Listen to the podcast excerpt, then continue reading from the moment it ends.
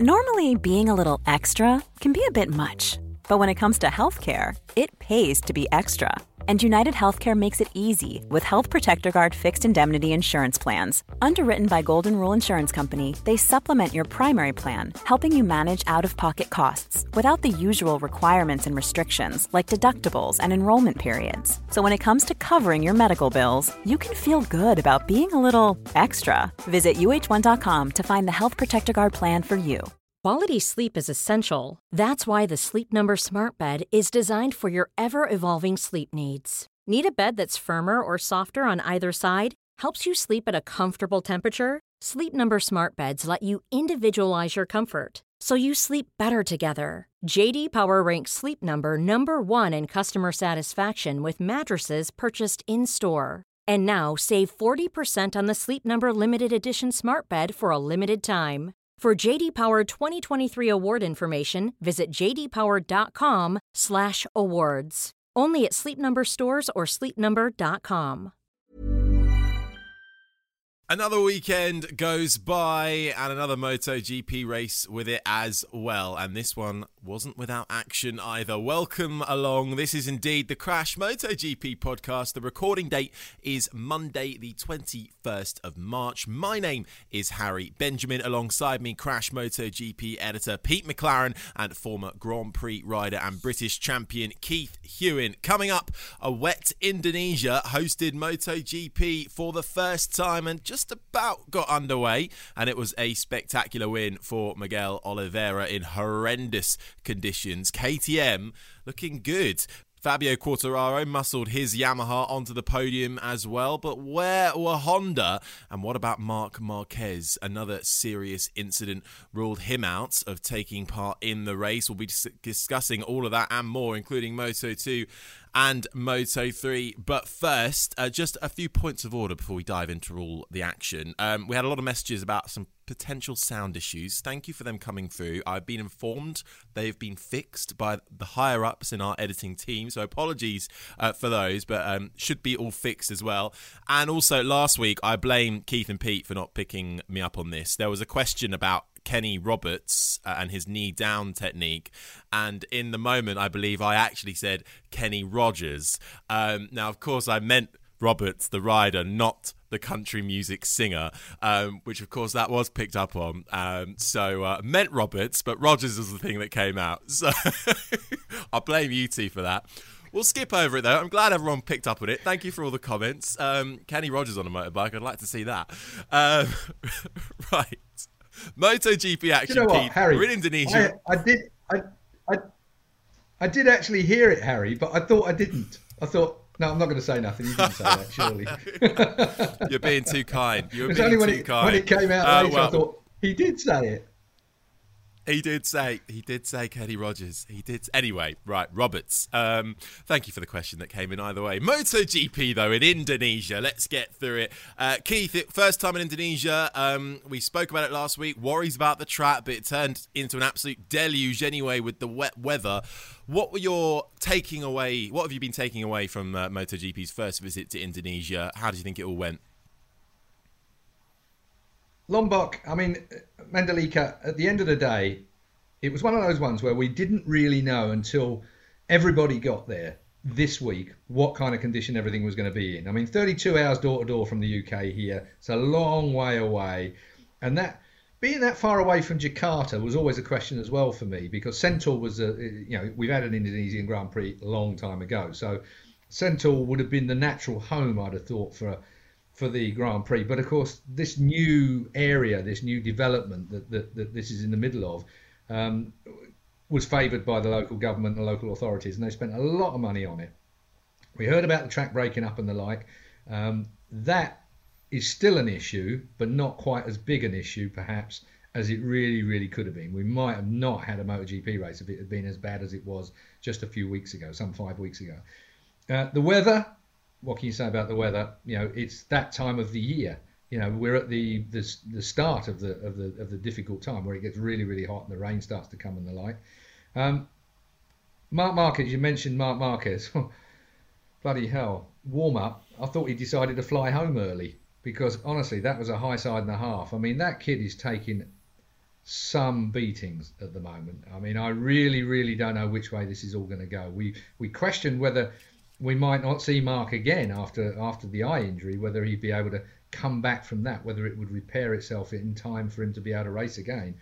And now these kind of clouts, he's taken another concussion. You know, that's a very, very serious thing to have, as bad as it was. I mean, when he stood up from that, you held your breath. I mean, have you ever seen Marc Marquez look injured when he is injured? You know, like he staggered around in the middle of the road like he was literally punch drunk, which was really, really worrying. Anyway, the right thing was done. He was taken out of the out of the situation, flown home early. Mandalika seems to have been a success. Most of the people I know that when they got there, all the reports I was getting from on trackside, they hated it. The journey, you know, the the, the weather was so in, incredibly warm. The place wasn't really finished. I mean, we saw the best parts of it on TV, obviously, but it wasn't really finished. Not enough hotels nearby. But by the end of the week, they loved it. I mean, I've got people that you know have changed their flights to stay out there longer because it is in a lovely part of the world. The people, and that's what makes an event like this. Really, at the end of the day, the people that they're dealing with, the Indonesians, have been brilliant. Have really looked after everybody really, really well. So from the human side of things, away from the racing, um, it seems to have been a massive, massive success. You get when you get a Southeast Asian, Asia Pacific, whatever it is, region You've got the Idemitsu team winning the Moto 2 race. Somkiat Chantra, a Thai rider, first Thai ever to win a Grand Prix. I mean, that has just lit the region. Buriram, huh, they must be happy as hell over there in Thailand because at the end of the day, when we get to, to Buriram, the Thais are going to come out in force. Uh, they're going to be there. The, the place is going to be sold out. There is no doubt about it. So if you ain't got a ticket for Thailand right now and you are intending on going out there, get it done because you won't be able to get a hotel room. It's going to be a, a nightmare from that point of view because they support their own. Um, the win from Miguel Oliveira, brilliant. What's that? His fourth win now. KTM coming back. Um, Yamaha being there or thereabouts as well with Quartararo looking so good. I mean, it, it was just one of those races. I think what happens is whenever we predict something, it obviously isn't ever going to happen. when you, me, and Pete um, get down to making a prediction, forget it. It's going to be a complete waste of time. I my favourite part of it though, pick up on the point. Had to be the you Shaman. get one point. It had to. who got one point? You, you did. Had to be the shaman. That was my favourite part of it. The woman that, what they are is that they they, I mean, this is a, a major belief they have in in that region the shaman is hired in to move the clouds. So if you've got a wedding or a big event, they are hired. These are this is a serious thing, believe it or not. To us, it seems incredible.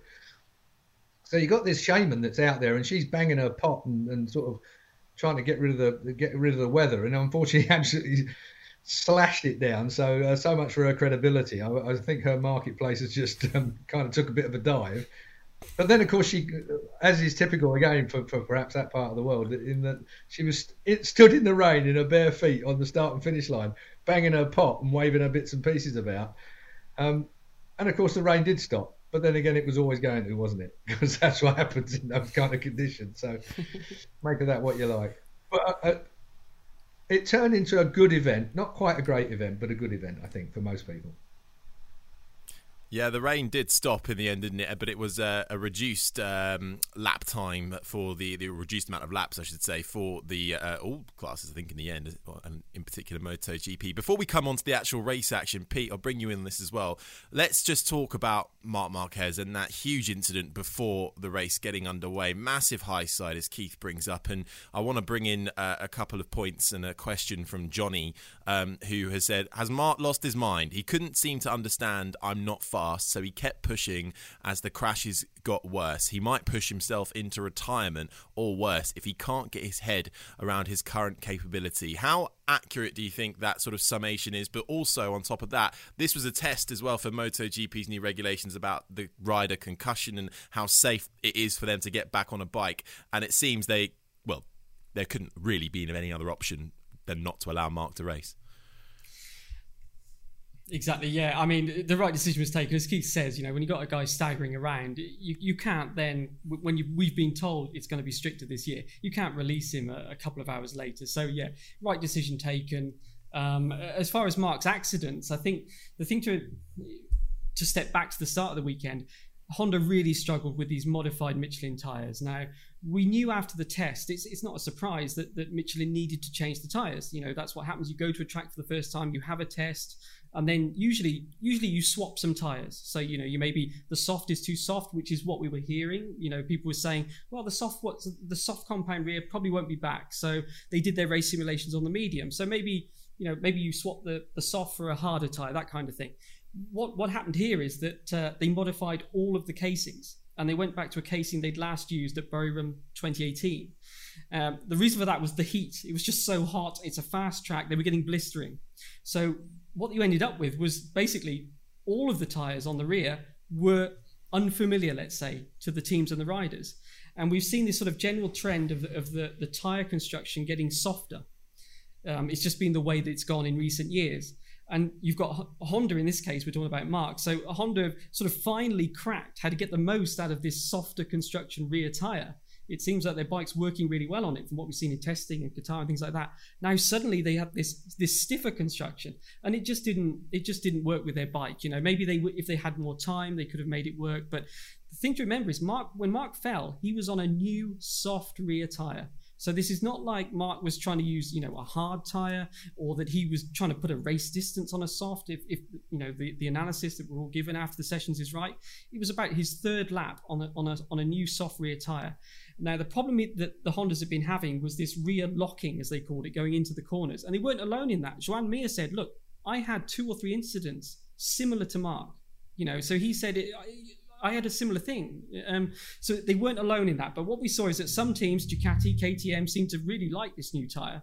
And then we saw Yamaha kind of say the same, at least with Quartararo. He matched his best lap time, you know, at the test with the pole position and things like that.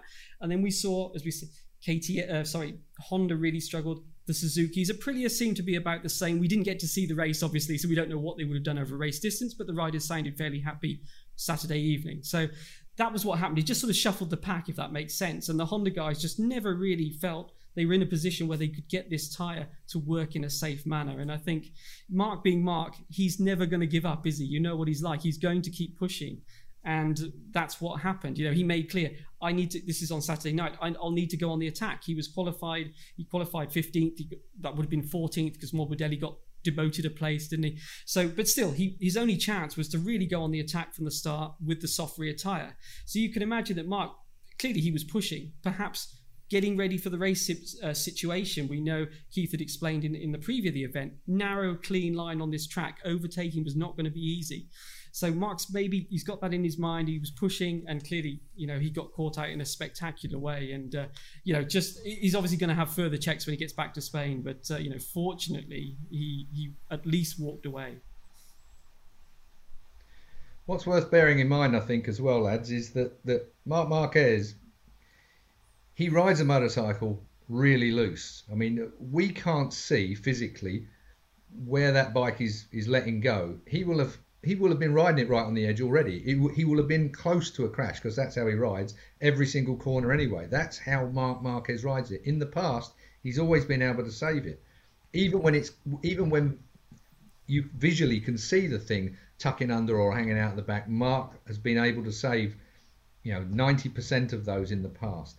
We're in an era where Mark is becoming almost like a normal rider, and when it gets to that situation, he crashes just like a normal rider. So I think that, that there's a combination of things going on here. But most of these guys, anyway, to put a time in, those motorbikes are right on the very edge of adhesion, obviously, but right on the very edge. The things are moving already. Mark normally will ride like that and he will save that every single time. We're just in an era at the moment where he can't. The bike isn't really his. Honda have changed it a little bit as well. Like you say, Michelin have, have made those changes which don't suit him at the moment. Do you remember when we went from Bridgestone to uh, Michelin's? I went to the Sepang tests, um, the first Sepang test, where all of the factories suddenly have Michelin tyres, and the the bias went from having an absolutely incredible front tyre and not such a good back tyre to the opposite way around with Michelin. It was a more of a balanced situation. You had never seen so many top riders crash in all your given days. Honestly, I'd never seen such carnage. The amount of millions of pounds worth of damage that must have been done in that test until they dialed in what they needed for the Michelins. And Mark's really a bit in that position. You know, things have changed since he was top dog, and he hasn't really caught up yet. And add that injury to him, only he knows how he feels in his head, how he sees things. And we've seen Mark before. He kind of closes that communication line down, doesn't he? He doesn't show, you know, in the past he's not shown pain to people, even when he obviously clearly is in a, he must be in a lot of pain. Um, he's one of these guys that shuts all that down. His team are quite tight as well, so you don't get that information coming out of the back door of the garages. You know, how's Mark? No one will say anything. Yeah, he's absolutely fine. It, it's it, you won't get information, so we don't really know what's going on with Mark physically or mentally at this moment in time. His eyesight is it absolutely perfect? You know, you just don't know these things. These are variables at the minute that Mark's got to get over. I mean, it will be terrible if we lose Marc Marquez from a from a competitor through injury, you know, but he can't go on beating himself up in this manner. He cannot continue to keep taking these heavy hits. As young as he, well, he isn't. He's mid twenties young, I suppose it is still. But the old every year it's it's cumulative. Every year you get more and more injury clambering on top of an older body, and before you know where you are, you you, you, you can't perform at the level that you've been able to before. I don't think we're there yet, but it's early. It's only the second round for God's sake, and he's taken another big hit.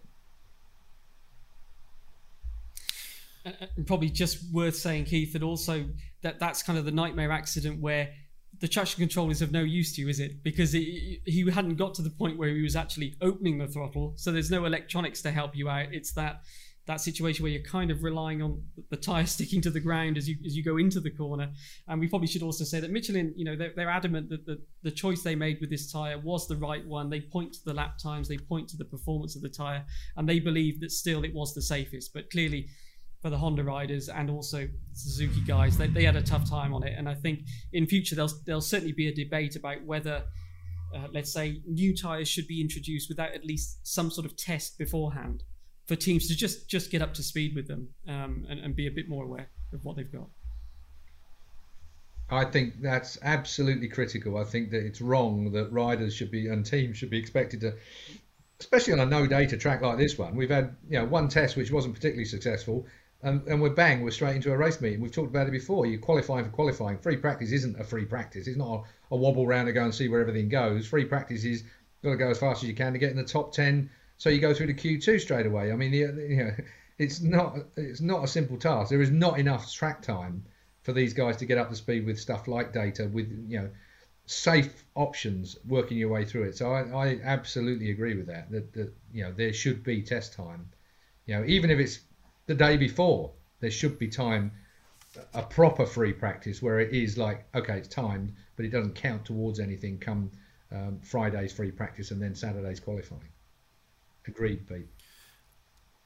These new, uh, well, these changed rear compound tyres as well, affecting multiple drivers, as you say, also affected the Pramac riders, um, but in two different ways. Zarco really enjoying it, Jorge Martin not so much, and he crashed out, so zero points for Martin from the first two rounds. But teammate Zarco onto the podium behind Quartararo and Oliveira. Now, just to confirm how we were with our predictions, um, it is only Keith who gets the one point for having Quartararo on there. Um, me and Pete, nada. So, uh, good ride from Zarco uh, to get back onto the podium as well, get his campaign underway. Uh, Keith, what did you make of our podium with Quartararo sort of finding a bit more pace towards the end and managing to get back up into second? Well, you're going to be annoyed with me now because I'm disappointed. I'm disappointed as mad with Zarco because I think he had the pace to win the race. I think that he just did not have that. When Quartararo came across everybody, once he got his late race pace, he just cut through them like a knife through butter. Just, you know, every opportunity he got, he got it up the inside. Zarco, for whatever reason, just seemed to be tentative, just didn't seem to have that commitment. Now, that's a harsh thing to say about a racer that's at that level, at that pace. I know it is but he just didn't look like he had that bit that you need to go and win the race when I think he had the bike to do it. From where I'm sat, 7,000 miles away, watching it on TV. Um, but that's the opinion I have, and I'm, I'm, and I just believe that Zarco should have found a better position, even though a podium was great, personally. I, I, think he was. I think he was also a little bit disappointed that he, that it took him so long to get up to speed. Was I think how he how he saw it. He, he looked at Jack Miller. You know, we all know what Jack's like, but Jack instantly was on was on the pace, wasn't he, in that race? And he had the early lead. Jack's problem came later in that he then couldn't go any quicker. He sort of reached his limit sooner. But for Zarco, it was you know he felt he, he gave up too much time and he you know he should have he said he had the speed but he, he, gave up too much time getting up to that speed. And so that needs to be something that he sort of works on. But i mean this is the gp22's first podium isn't it? Believe it or not. I mean who'd have thought we'd be saying this that after you know one podium out of out of six from the first two rounds? Um, and of course the first for pramac after Guidotti is their team manager is gone. So you know, it's, it's good for them to be on the podium. It's say Jorge Martin, he got caught out. It looked like he sort of aquaplaned on the on the, the river, the water. Um, the, the Michelin wet tires, we should say, they didn't have this special casing, so they were the normal the normal wet tires that they're kind of familiar with. So, um, but for a lot of riders, especially the rookies, I'm sure there's one rookie that we'll come on to later, but they had very little experience, even Jorge Martin, of, of riding in the wet, and so they were just caught out a bit, just from that point of view. Some of them.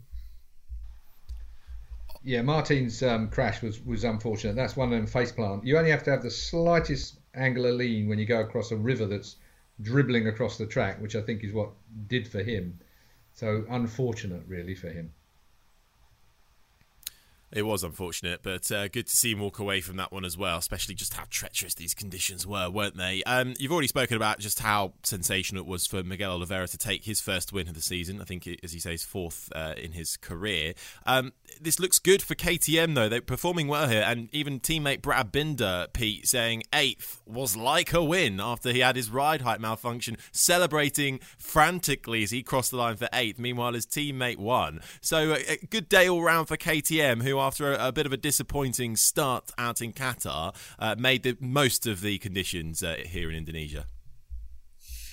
Yeah, that's right. I mean, Brad was sort of mixed point of view. I mean, he said, look, if it had been a dry race, he probably wouldn't have been able to finish with the problem that he had with that ride height device. So, I mean, he was happy just to finish with the wet.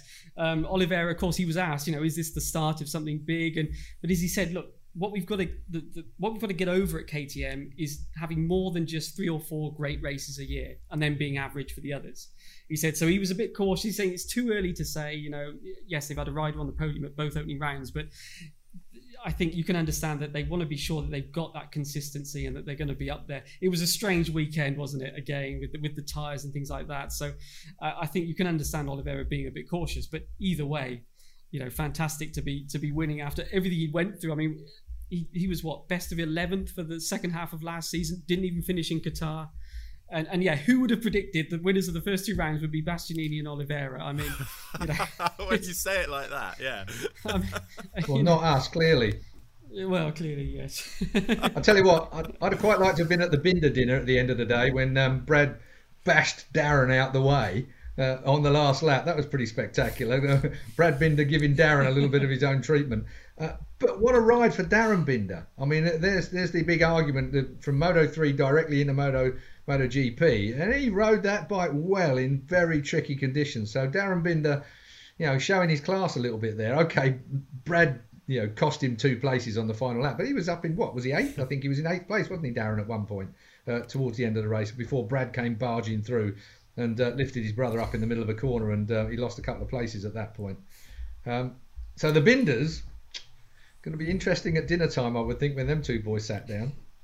Well, well, on on on Darryn Keith, we had a question come in who echoes what you just said. What a scintillating drive from the rookie from Moto T- uh, three to Moto GP. People questioning him so much had such harsh criticism from the entire media. I think ourselves included in that as well. It's fair to say. But boy, uh, this man has something special about him. To finish tenth after starting twenty third on the grid, has he done enough?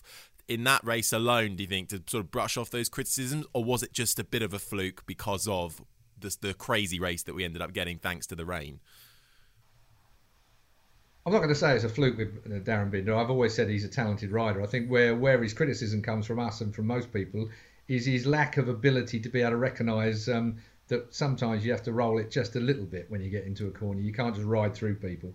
Um, Basher Binder, he's, you know, the, the criticism he gets is for sometimes pinching the inch that isn't there.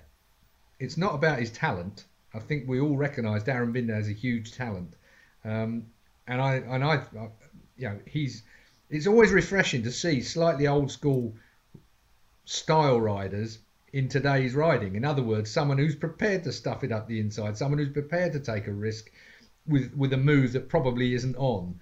Um, so I mean, we all we all sort of love Darryn for that. Although I would think if you were riding with him on track, he'd be one of the most infuriating riders that you'd ever come across.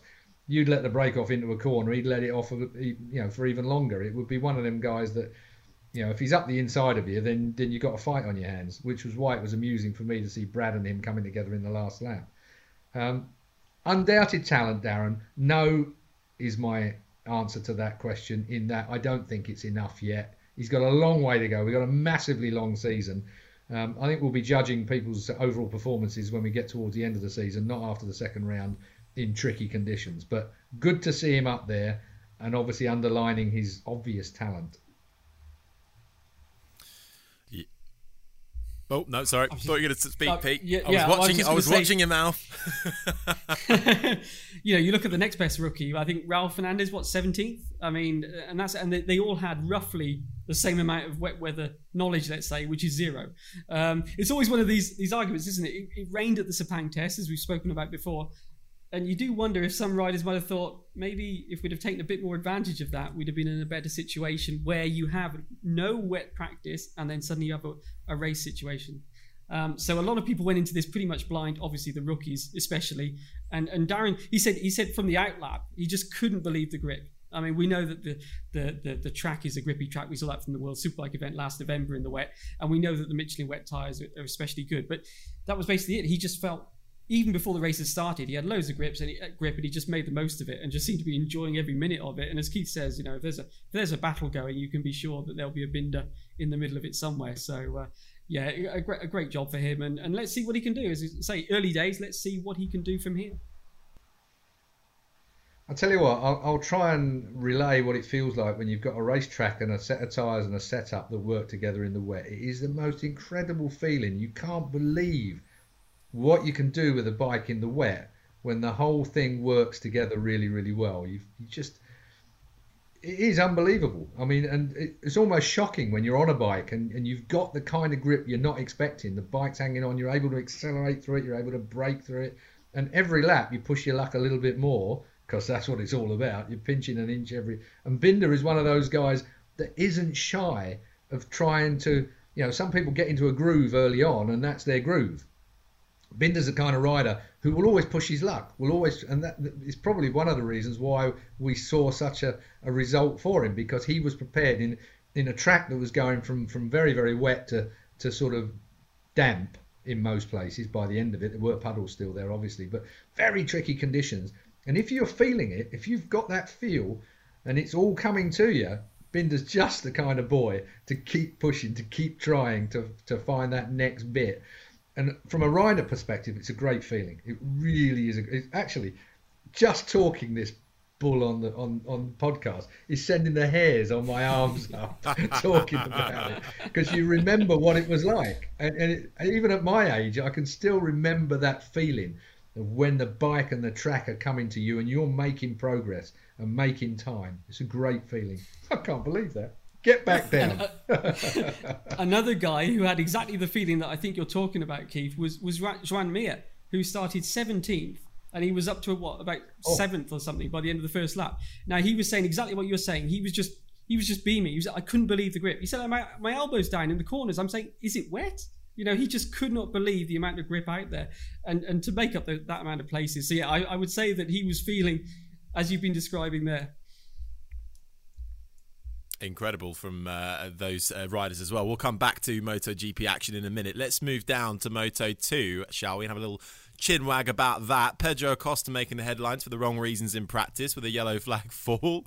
Jake Dixon securing his first Moto 2 pole, making the headlines for the right reasons. But then, come race day, it was Somkiat Chantra who eased up from fourth on the grid to become the first Thai rider to win a World Championship race. And there were explosions in the Huewen household, weren't there, Keith? Yeah, we've uh, got a fair Thai connection, as you know, around here. Anyone at home that doesn't know that, uh, my wife's Thai, my family, my three of my daughters are obviously mixed heritage. We now have to say for the politically correct in the UK. Everywhere else, we, we can say whatever we like, but obviously here. And and they're very much into their heritage. And the fact of the matter is, is Somkiat, he's he's always he's he's always been a good rider, and he's a great kid around the paddock. I mean, he really is. He's still only something like 23 years old anyway, but but obviously Thailand, like Indonesia, has a massive following of, of MotoGP and all things brand and so on. And so, you know, he, he blasted onto the scene, if you remember back as a wild card uh, some time ago. We never heard of him. Um, and all of a sudden, there he was. But uh, this weekend, it came together for him. I have to say that it was, it was a bit like watching a Thai Sam Lowes, you know, mega talent, but you're just wondering whether he's going to throw it at the scenery in a moment or two. And um, and he didn't. He kept it going. It was a quality ride. It really was a great ride. I looked at the lap charts afterwards to check on, you know, the consistency of his timing and the like, and he got the job under control. So Somkiat Chantra, brilliant ride from him. Our family's happy. Half of Southeast Asia is going to be well and truly happy, and Buriram is going to be absolutely rammed come uh, the later Thai Grand Prix in the year. Um, whether he can repeat that, whether this is the point now where that consistency We've seen it before, haven't we, with with some Southeast Asian riders? Tricky conditions, you know, that hot, humid, you know, it's the kind of area that they've worked in for, for years and years in their life. But now we've got to work it out through through the rest of the year. I, I wish him luck. Chokdi um, Somkiat. As far as Jake Dixon's concerned, oh, it, it haunts me like it haunts him, I'm sure, when it comes to Le Mans, when he should have won in Le Mans in uh, difficult conditions, and it he fell down last corner and didn't get what he should have got, what he deserved. And this weekend, really, he has been. He was a dominant force in the Mandalika, Jake, and he looked really good. I mean, the penalty didn't fit the crime. I mean, I, will tell you what, you could watch that same bit of footage ten times and not see what he did wrong. You know, if he if he went on another if he went on ten more laps, he'd have done exactly the same thing and probably stayed on the bike. I mean, it just crap luck. But I, I mean, I wish Jake Dixon. He's a super talent, a super bloke, and he's good for the UK.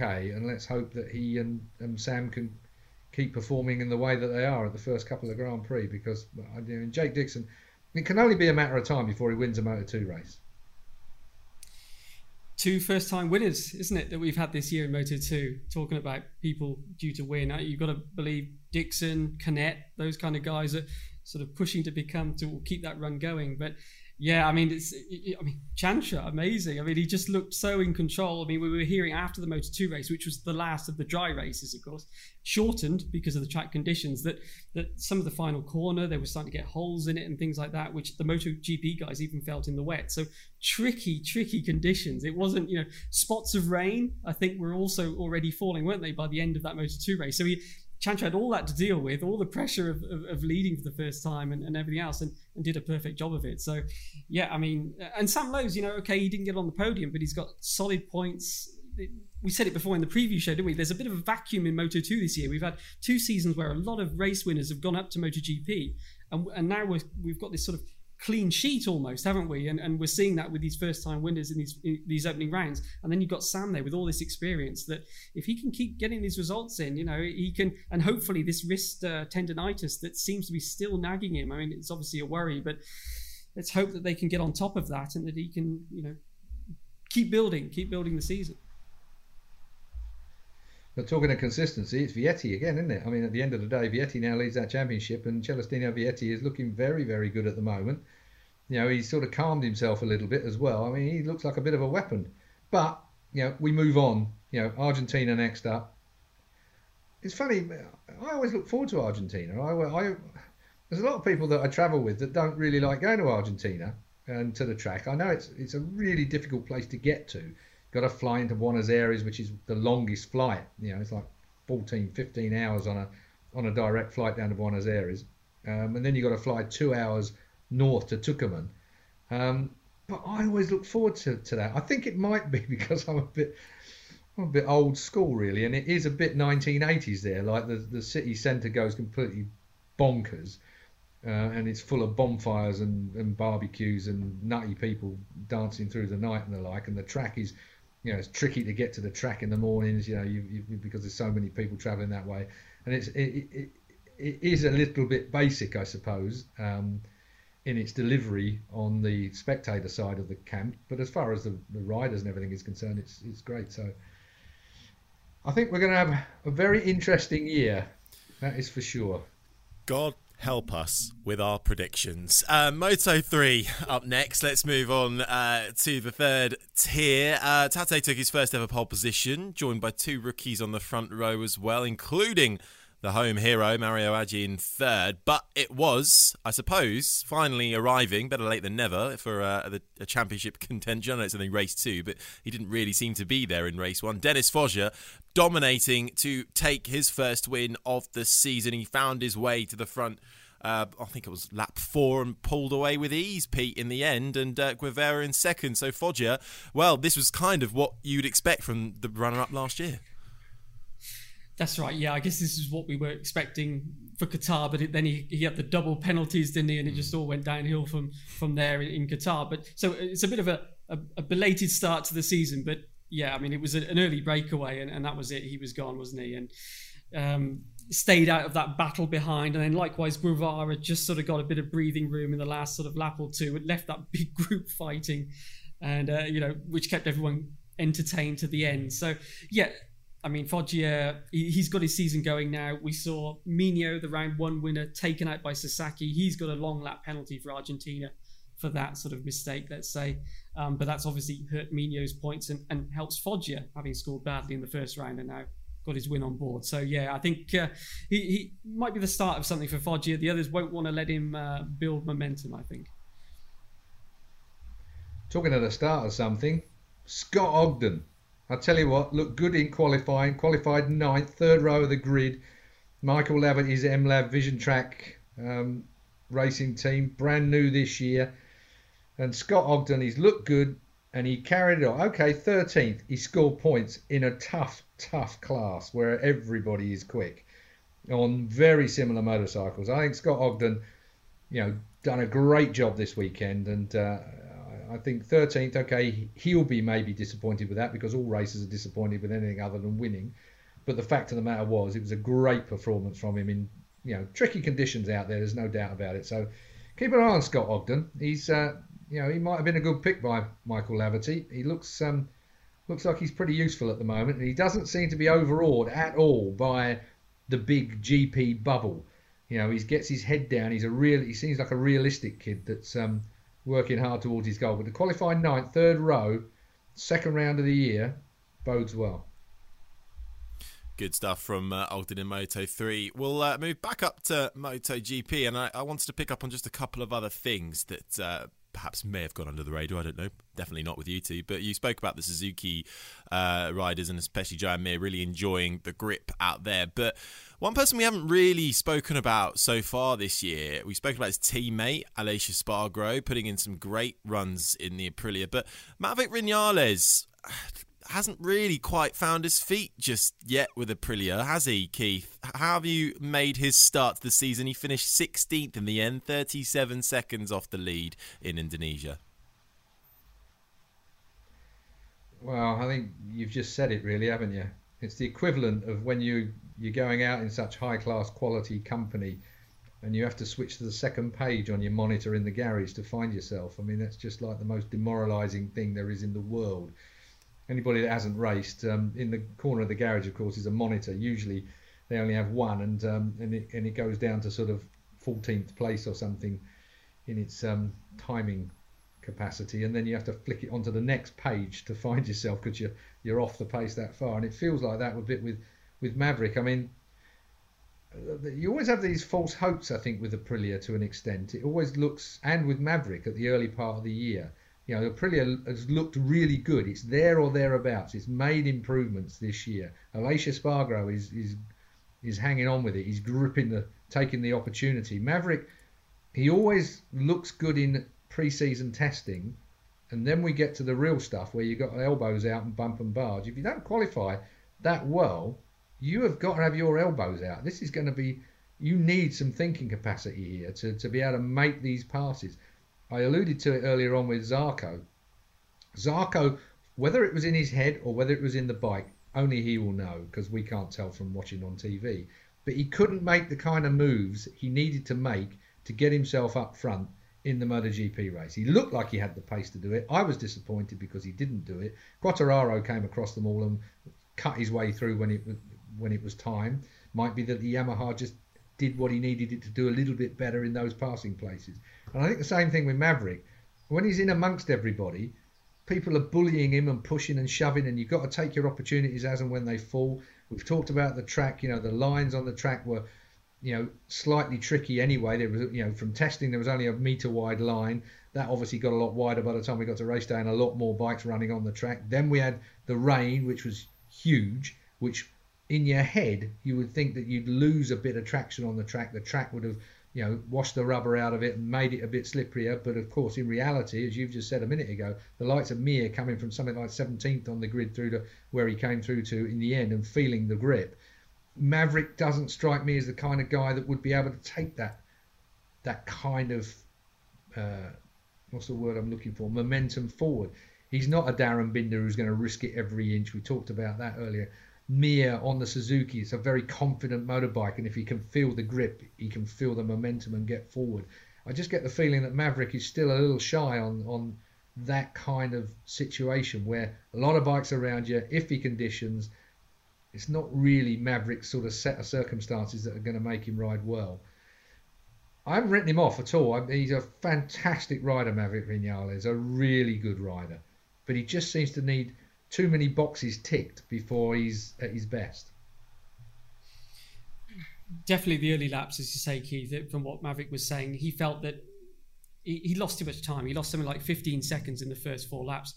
Something we haven't mentioned is a lot of riders were struggling with visibility it was almost it was mud coming up. It was almost like that. You had riders wiping the visor with their hand, which Keith will explain you never do. I mean, because once you do that, it's desperation, isn't it? It usually makes it worse. But they were that desperate. Some of them they couldn't see. The screens were. Even Jack Miller said he was sort of peeking over the, over the screen, and he was at the front. So it, there was a lot of riders that were sort of caught up uh, let's say in the pack in those early laps and, and struggling to sort of see where they were going. Mir actually said he was following the white line. I mean, he couldn't see where he was going. and then he said he'd see the line turn in or a red light from a bike in front and he'd follow it. But it was a really difficult conditions early on with the, with the dust and the amount of water. So, but coming back to Maverick, yeah, he, I mean, he's, he's, he's been saying things like he's, he's struggling with the similar sort of problems to last year that he didn't have in testing. It's strange. He was he was really happy in testing, and then he's he's sort of gone back to this, some of these issues. He was happy after the race, believe it or not, on Sunday. He was saying it was his best day of the year on the Aprilia. He felt that he they made progress and things like that. But yeah, we'll, we'll have to see, won't we? I mean, it, you've got to deliver it, haven't you? And he's he's targeting sort of Jerez onwards. He wants to make the most use out of the concessions. Aprilia can do this private testing, and I think he's he's really looking at that to try and get himself to make this step forward. But certainly the, the early laps, and he's got to qualify better, basically, as Keith was saying. he's either got to qualify better or he's got to stop losing time in these early laps. Of course, the test didn't really do anything for anybody, did it? When you think about it, certainly not for our predictions, anyway, because um, the difference between the test and the actual race weekend was so massive. Honda were nowhere. I mean, even Pol Espargaro, who, like his brother Aleix, we know he can stick a lap in. Um, and couldn't do anything with it. So the, the, the differences between the test and the actual reality of racing was just massive. Um, I think it comes back to that testing thing. I, did, I think did I ask um, Danny Aldridge and co about yeah I did about concessions and stuff like that. I was always always a little bit concerned about the fact that we had so little testing early on in the year and so many big decisions have to be made before Qatar regarding what you are going to run for the rest of the year, what you are going to be locked into for the rest of the year. Aprilia still have concessions, but no one else does. But I was a bit concerned that because we were coming off the back of a technical freeze, um, we'd only got a couple of tests, really. Okay, there were shakedown tests and stuff like that, rookie tests, but we'd only really got a, a small amount of track time to make a decision on to, to what specification motor that all the other riders other than Aprilia were going to have to run for the entire year. Um, and that was going to be locked in at Qatar which always seemed to be wrong to me. I always felt like it should be by the time we get to maybe round four.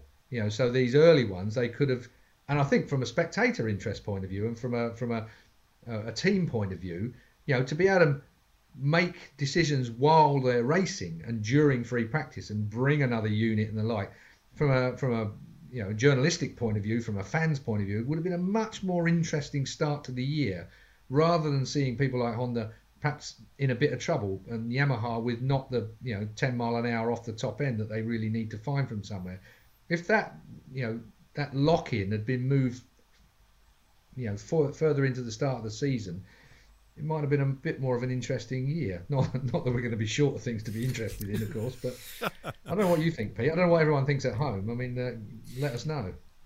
And, and I think also, Keith, the point, the reason it's sort of been made worse this year is is that one of those tests was Mandalika, as you said before. So if if it had been even just two tests, okay, you could, as you as you're saying, have more testing, but also when, when one of those tests is basically a tire test. I mean, Pol Espargaro, who was probably the most outspoken with these problems, he said, look, the, the test was a waste of time as far as the race weekend. It had nothing nothing to do with the race weekend. Once you change the tires and everything else, there was nothing they could carry across from the test to the to even the race weekend. So I mean, if that's the case, how do you how do you carry anything into the whole season if you can't even carry it across to to the, to the specific race weekend and you've got to make decisions on engines and everything else and i think i think that would you know, as you're saying, Keith, it would certainly increase the interest. It would give the factories a bit more time. We've got this situation with Ducati having three different engines, haven't we? Where they, they haven't really been able to pick exactly which of the 22 engines. So they've gone with a hybrid for the factory team, mixing parts from last year and this year, and, and things like that. And you do wonder, you know, was that just a time thing? Because also they made that decision they've got to build the engines for Qatar, haven't they? Maybe if they'd have had more time, they could have put all of their riders on that hybrid engine. But to build all those engines and then get them to Qatar for that homologation cutoff, maybe that just wasn't possible. Maybe that explains why they've ended up with this kind of split situation. So, yeah, I think this, you know, there doesn't need to be this rush, does there? Of you know, everything has to be done at Qatar. I think when you've got so little testing, and especially when one of the tests is really just a tire test at a new track, yeah, give give them give them some more time to try things out. We all like to see changes on the bikes, don't we, and technical stuff. So, yeah, I, I don't see why they you know that should be seriously considered.